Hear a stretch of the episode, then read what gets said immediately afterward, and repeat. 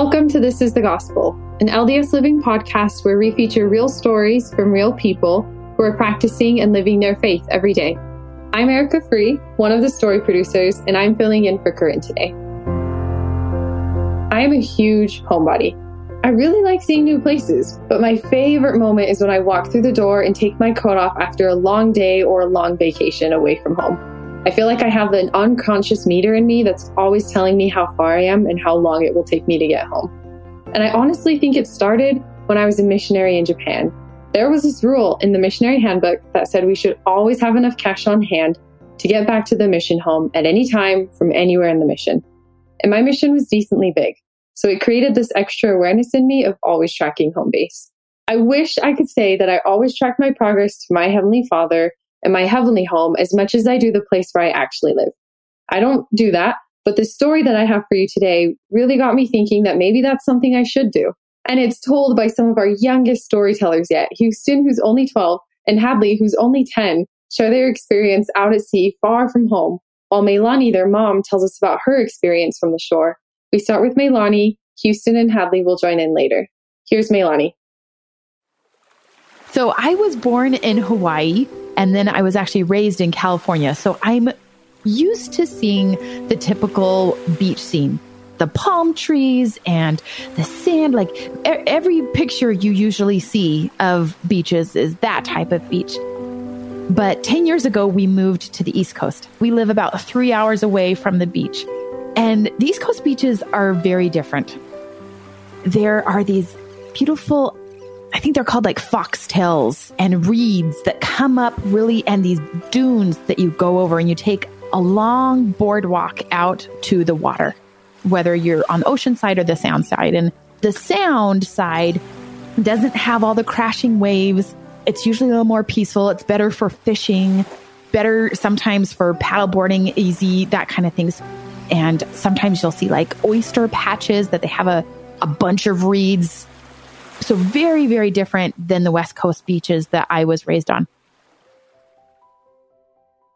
We were headed to a friend's beach house uh, to visit their property because we run Airbnbs, vacation rentals, and um, so kind of to collaborate on that, but also to hang out with friends. And we ended up bringing a couple of our family members, so it ended up turning from 14 people into about 30 people at this big house. And we were going to be here for seven days, and all seven days pretty much said rain and a little snow. And so anytime we would see the sun, we'd be like, okay, let's go, let's go uh, take advantage of the sun. And so my sweet niece, her name's Dixie, um, Dixie went and took out two of my kids. Houston just turned 12 last week. And then also Hadley, who is almost about to turn 10. And then went out with one of our friends' kids um, named Owen. Dixie's in her early 20s. So I felt like, okay, Dixie can handle this. Dixie can take those guys and all, all will be well. She's an adventurer. She's lived years in Alaska. Like she can handle any sort of adventure. I totally trust her 100%. That I was like, oh, okay, I'm down two kids. Then I can totally go and hang out and just take, maybe I might actually read a book. so as I went down and I was getting my book and I was so excited because it's so fresh. It's never been opened, but it's sat on my book stand for many months. And I started to open my book and thought, you know what? You got to take your book to go be out by the kids.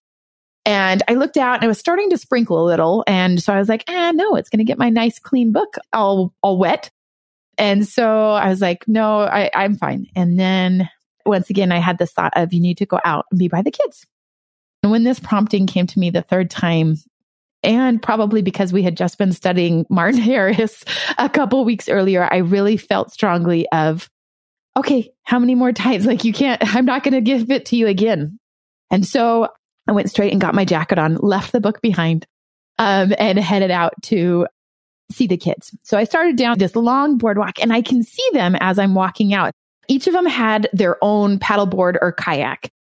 And so we had Dixie, we had Owen, who is 14 years old, and then we had Hadley in Houston. Just in the period of me starting this walk of what, 60 yards, the rain started getting harder and harder. And it, I swear, it dropped degrees every second I walked. And it was getting colder and colder with this rain. And as they were out there, I saw three of them together and I saw Owen actually had kind of left them And so it kind of seemed as if Owen was like, peace out. I'm going back in. It's cold. This is no longer fun. And Owen, it's it's his house. And so he's familiar with the train and I can see the other three. I'm terrible with distances, but maybe 50 yards away, we'll say. Okay? Maybe maybe a little bit less, maybe like 40. But it was far enough that they couldn't hear me, especially with the the pounding rain and it was really really windy. And so if I yelled, they really couldn't hear me very well at, at all, if at all. And I was about to yell, Are you guys okay? And right at that moment, and by this time, Owen, I see, is right along the reeds on my side. And so there's no sand, okay? This isn't a sand beach because we're on the sound side. So there, he's paddling along the reeds because along the reeds, there's not very much current.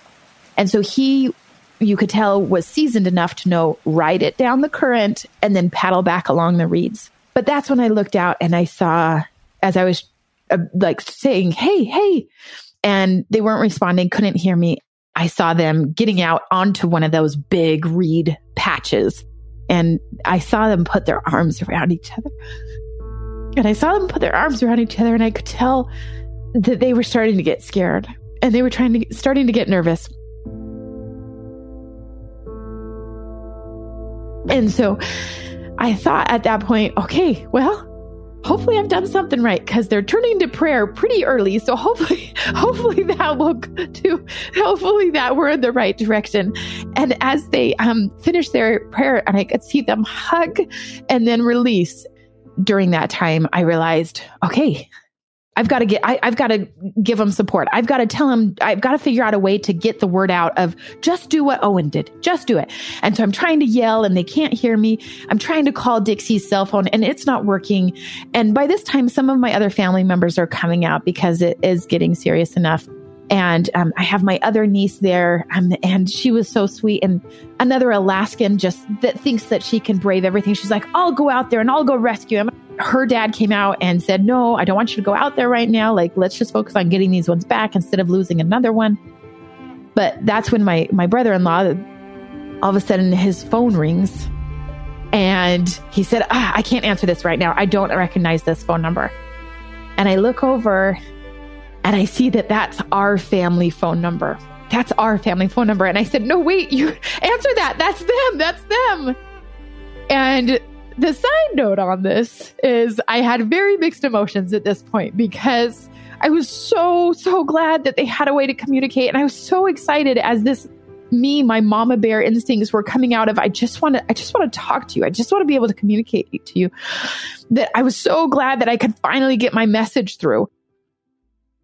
But then I was also a little bit ticked because just 2 days earlier I had had a very good heart to heart with my 12 year old son of this is our family phone. This is not your thinking that you're already a teenager phone. This is not for you to text friends all the time. This is not for you to just use whenever you want. This is the family phone and you need to ask for permission before you use this. And so I definitely had this this this polar opposites of yes, he did it. But then at the same time, oh my gosh, he's not supposed to do that, but I'm so glad he did it. So I thought I had this lifeline. I thought I was going to be able to talk to him. So I grabbed the phone.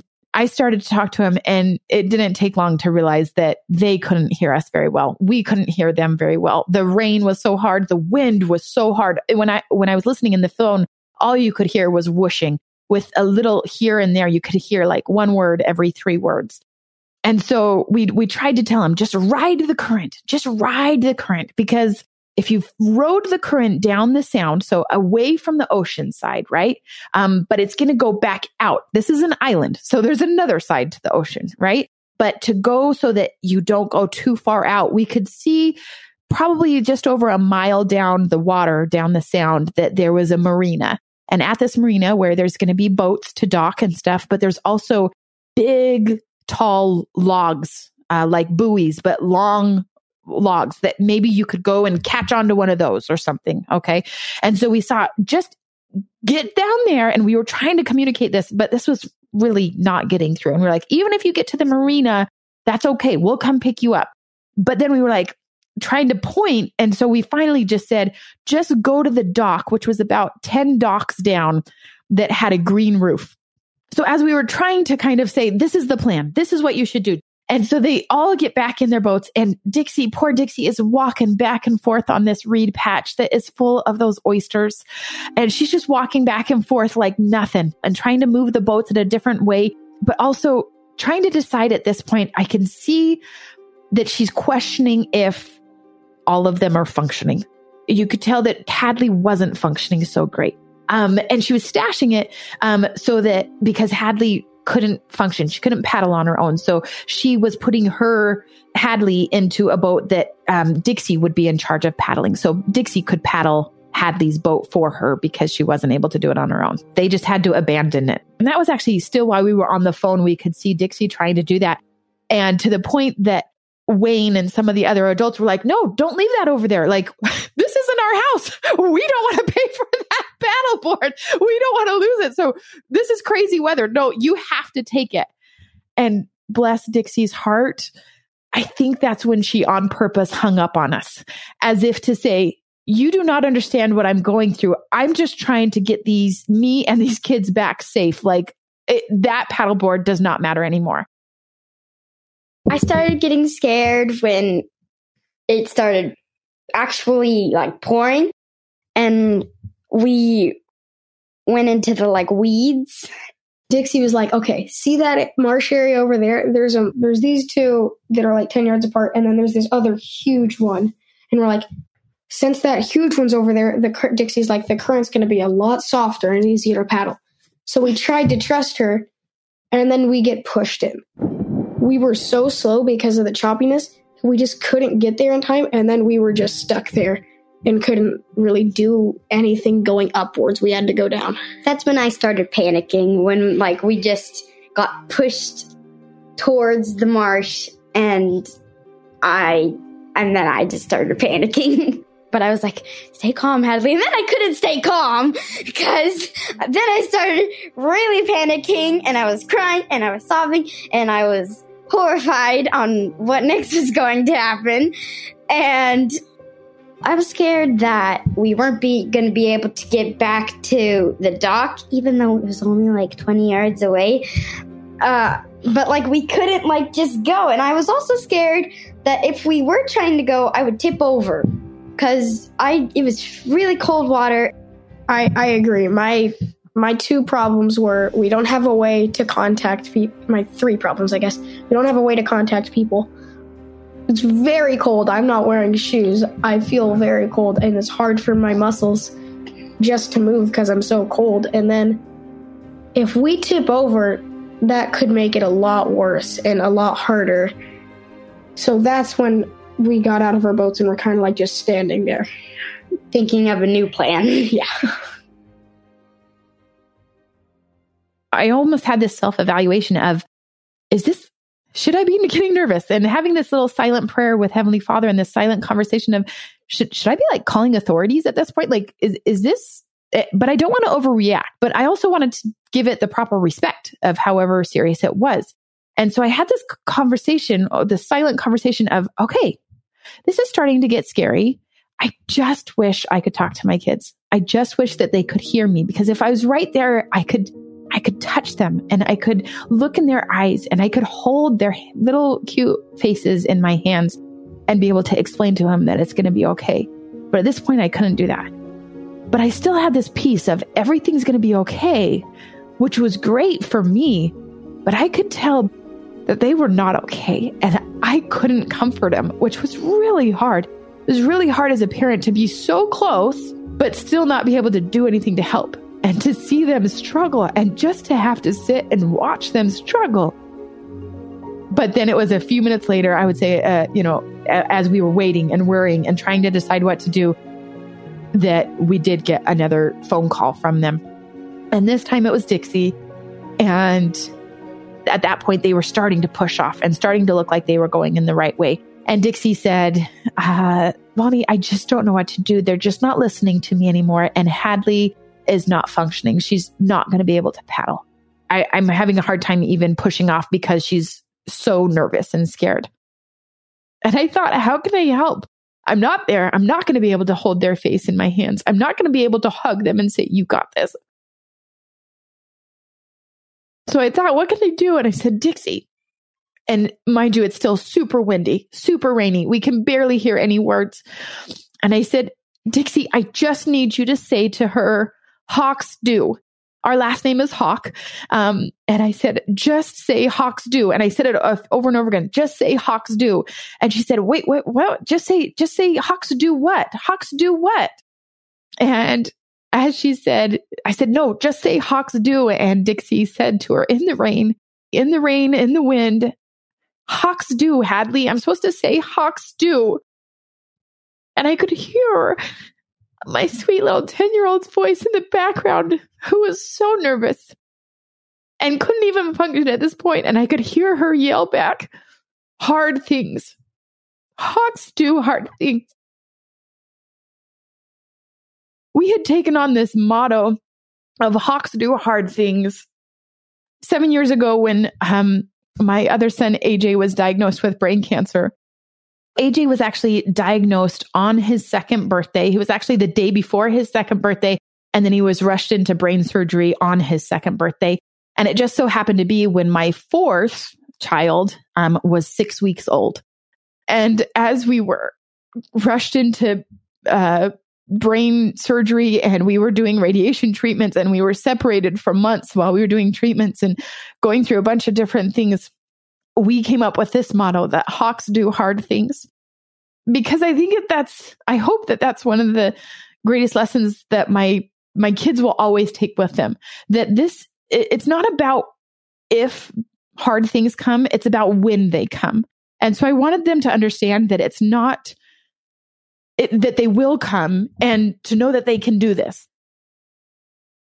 It was very muffled. So it was kind of like we really want to hear what you're saying. We're having a hard time. Like we're listening. We don't know if you're really there. Like we just didn't know fully. Like, is she there? Is she talking to us? We kind of were just like, we're stuck. I can't hear her. I'm getting one out of three or four words. And then we were able to make out Hawks do and then that changed our whole perspective. We've been through like more hard challenges, like when AJ had brain cancer. That was probably a ton harder than being stuck on like weeds. I knew that my mom said it because I knew my dad wasn't there, and I didn't think anyone else there on the dock knew.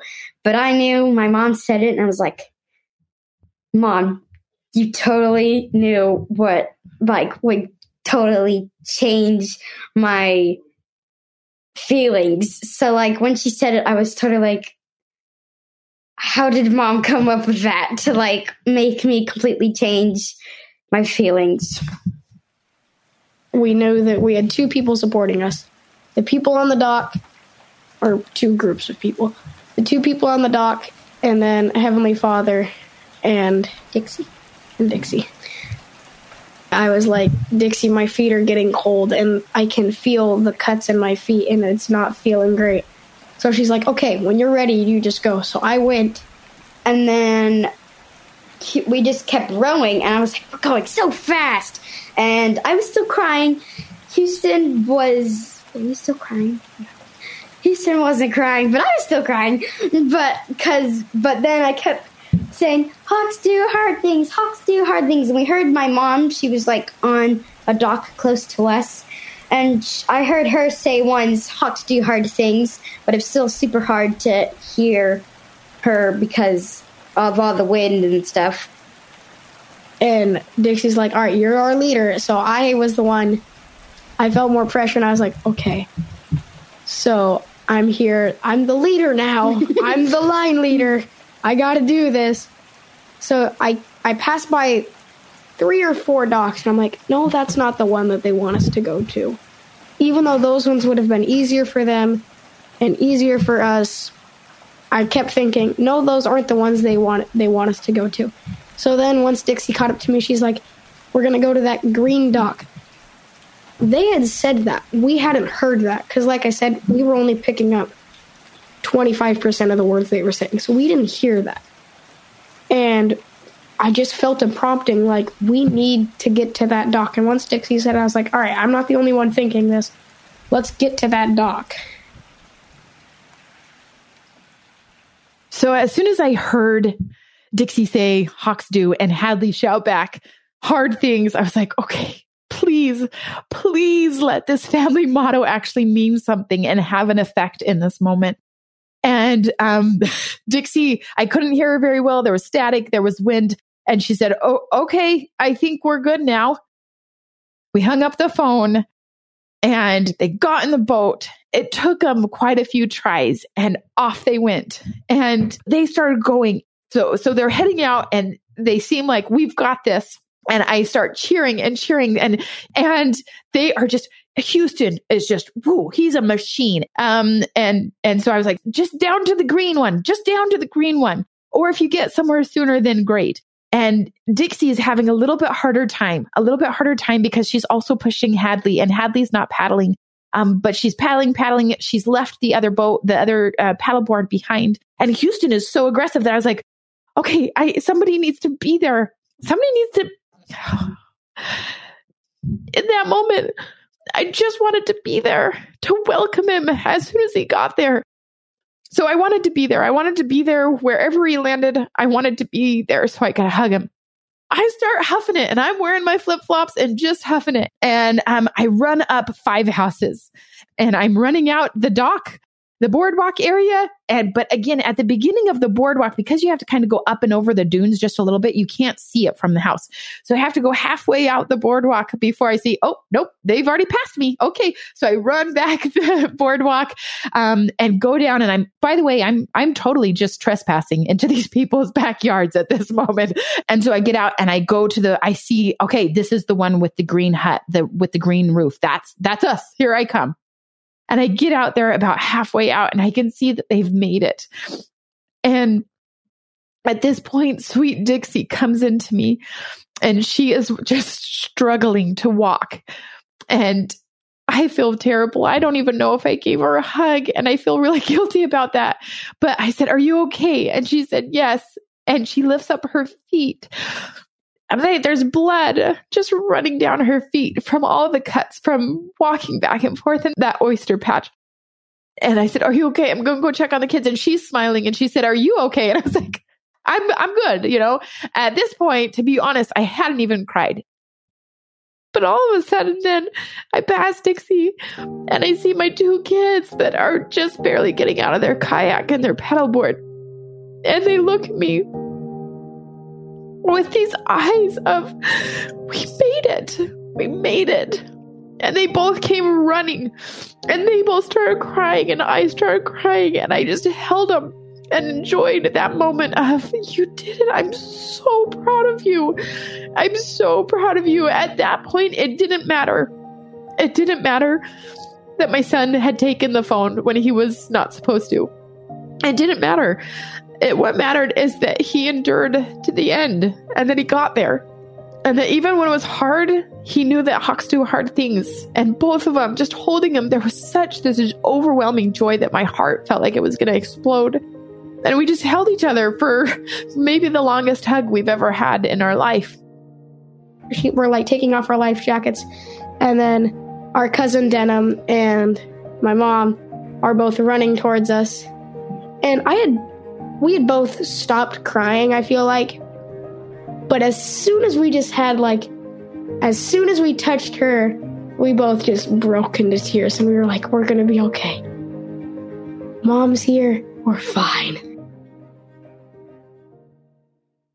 It made me think of the story of Mary Magdalene and her like sister or friend. And then there's this Bible video of them crying with like they were crying. I think like their brother Lazarus like died or something, and then they went crying to he- he- Jesus, and then he started crying with them. It just made me totally think of that Bible vi- video, and I was like, everything's going to be fine because it was like mommy was Jesus and me and Houston were the Mary Magdalene and the other girl um, what I was feeling was I could see her. I knew that she was watching us. She was there by far the longest, watching us, looking out for us.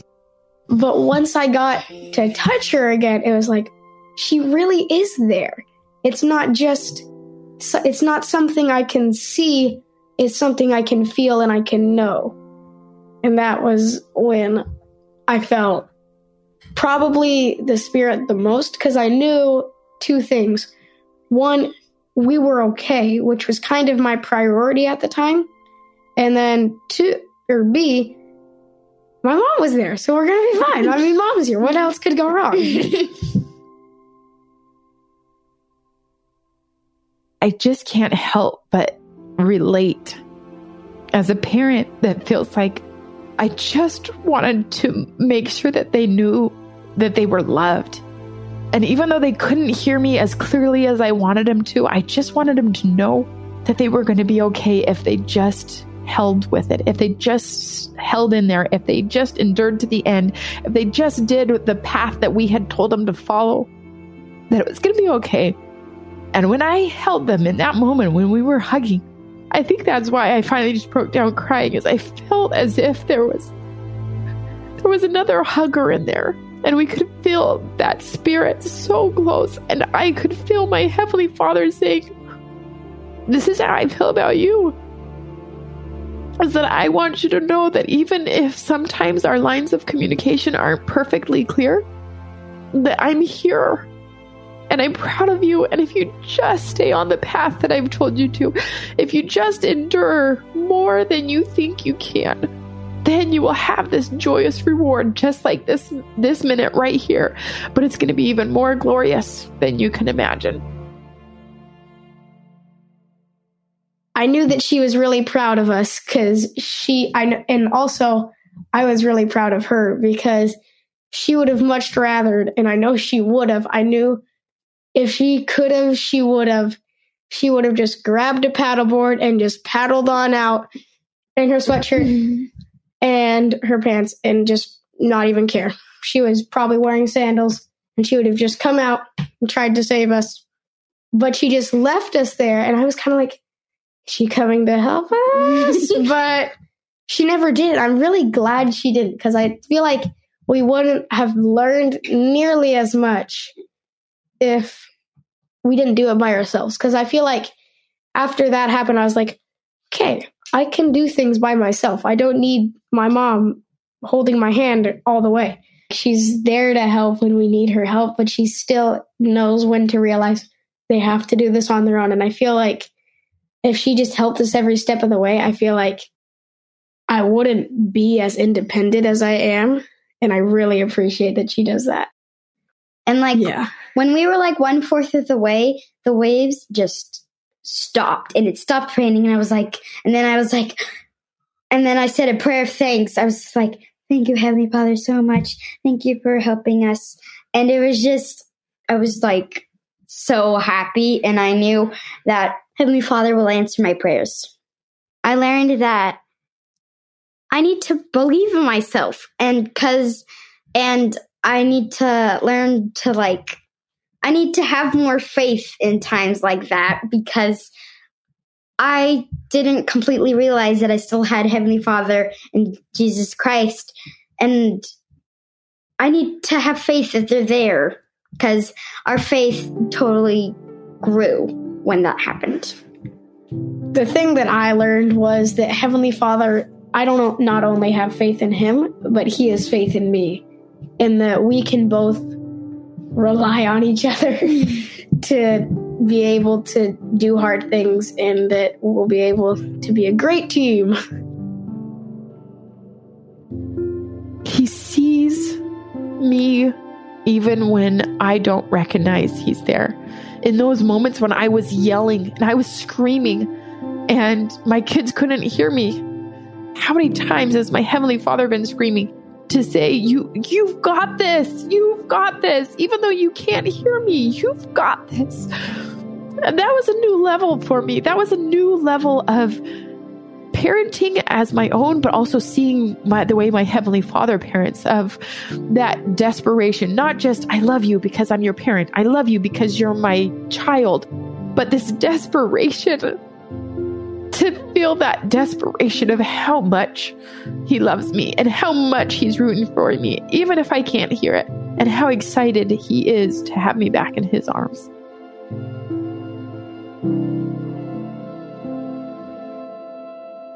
I'm ashamed to admit that we did get back to the house and then I did tell them how much I love them. And I did tell Houston, you're not supposed to take the phone, but it's okay that you took it in this one moment. Um, and he slyly said, Does this mean I should have a phone always? And I said, No, no, it doesn't. I could, I looked at her and I was like, I can't tell if she's glad I have it or disappointed because I'm going to quote Mufasa I deliberately disobeyed her.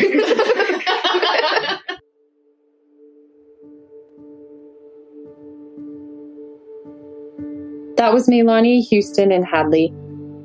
There are so many different things to take from this story, but one thing I kept thinking of was a talk Elder Uchtdorf gave in 2017 called A Yearning for Home. In the talk, he mentions all these different animals and their instinct to find their way home. He said, quote, I can't help but wonder is it possible that human beings have a similar yearning, an inner guidance system, if you will, that draws them to their heavenly home? I believe that every man, woman, and child has felt the call of heaven at some point in his or her life. Deep within us is a longing to somehow reach past the veil and embrace heavenly parents we once knew and cherished. End quote. He describes that yearning for home so perfectly, and it made me think about Hadley's despair when she was stuck in the reeds. Her mom was on the shore calling to her to come home, but the winds and storm were too loud. Just like Hadley, there may be times where we don't hear him where we don't hear our Heavenly Father, but that does not mean that He's not there calling out to us. I wonder if in those moments He feels some of those same feelings that Melanie had that desperate love for us and a longing for us to find the inner strength to make it home. The second thing I learned is that it's hard. This journey back home to our heavenly parents is hard. It's rarely smooth sailing. I love that what helped Hadley and Houston when they felt they couldn't move ahead was that reminder from their mom that hawks do hard things. Just the suggestion of that phrase, that their family had rallied around for years, was enough to show them that she was there rooting for them and they could do it. I think we all have those hawks do moments from heaven too, like when we take the sacrament or listen to a story like this one. These are little points along the road that remind us that God is present even if we can't hear his voice directly. And yet, even with all those little touch points, there will still be times when we feel stuck in the reeds or like we're walking barefoot on a bed of oysters. Elder Holland reminded us that, quote, if for a while the harder you try, the harder it gets, take heart. So it has been with the best people who ever lived, end quote. In those moments, we can trust in our Savior and His ability to comfort and strengthen us until we have the strength ourselves to paddle home.